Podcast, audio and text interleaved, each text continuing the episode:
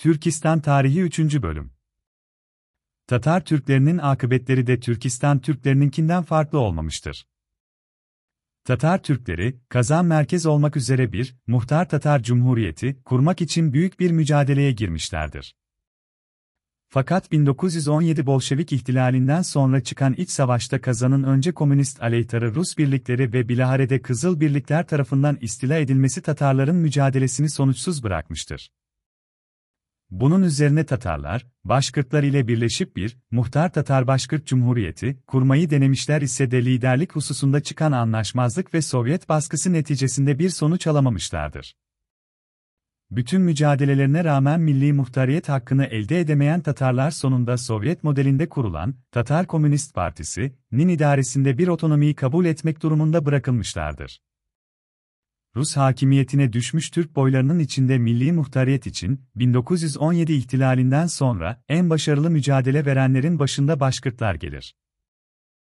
Başkırtlar, Bolşevik ihtilalinden bir ay sonra, Başkırt Otonom Cumhuriyeti, ni ilan ederek ikinci arzularına kavuştular, 15 Kasım 1917.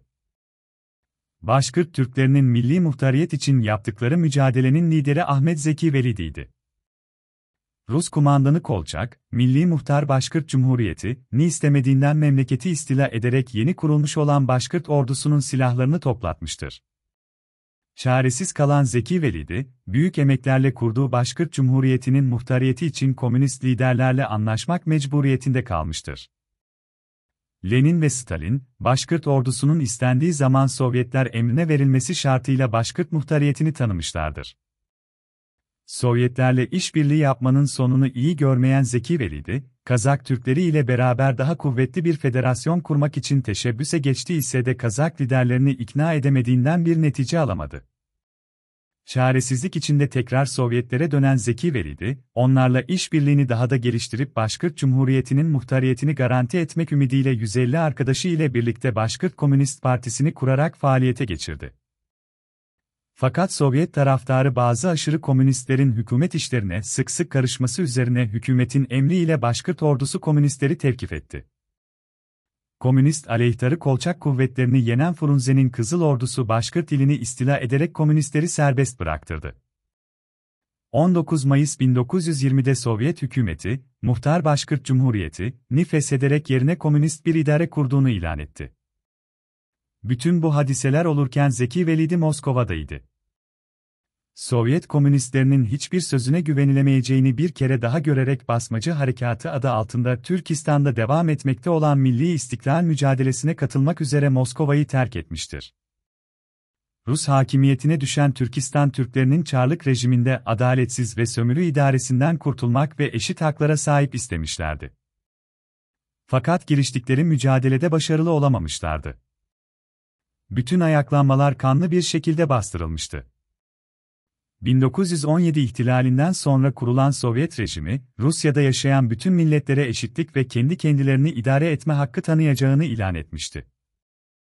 Fakat verilen sözlerin samimi olmadığı kısa zamanda ortaya çıkmıştı.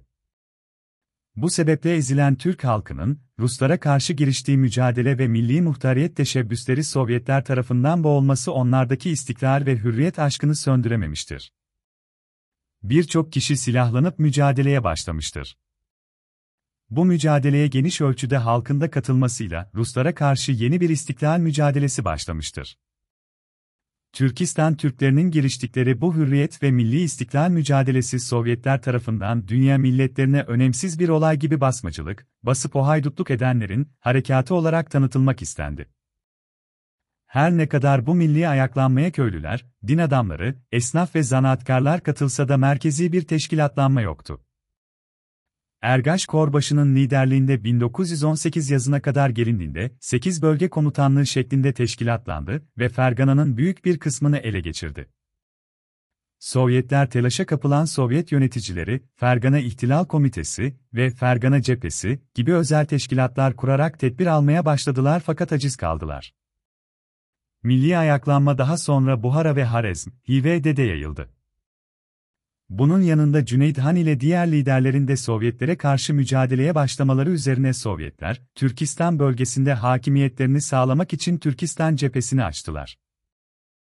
bu milli ayaklanma bütün engellere rağmen başarıyla devam etmiş, olmasına rağmen silahlarının yetersizliği ve merkezi bir idarenin olmaması yüzünden Kızıl Ordu'ya karşı ağır kayıplar vermişlerdir. Mehmet Emin Bek başkanlığında 24 Eylül 1919'da Fergana'da milli hükümet kuruldu ise de liderler arasında birlik temin edilememiştir. İşte bu sırada Enver Paşa'nın Türkistan'da görülmesi ve liderliği kabul etmesi bu milli mücadeleye yeni bir yön ve hız vermiştir. Ancak yine de tam bir birlik sağlanamamıştı.